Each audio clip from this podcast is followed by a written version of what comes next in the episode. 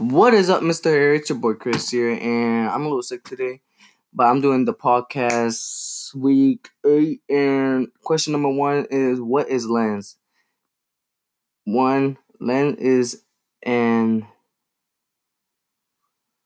optical device that bends parallel rays of light to form an image. Question number two, Mr. Here, why do we use lenses? Used to make real or virtual images. Question number three, Mr. Here, um, explain how the human eye works. Um, in the eye, you see the image upside down, and your eye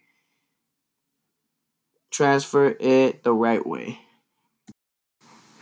And the final question, Mister, my TV habits. Um, my TV habits is just to relax and watch horror movies on Netflix. That's pretty much it.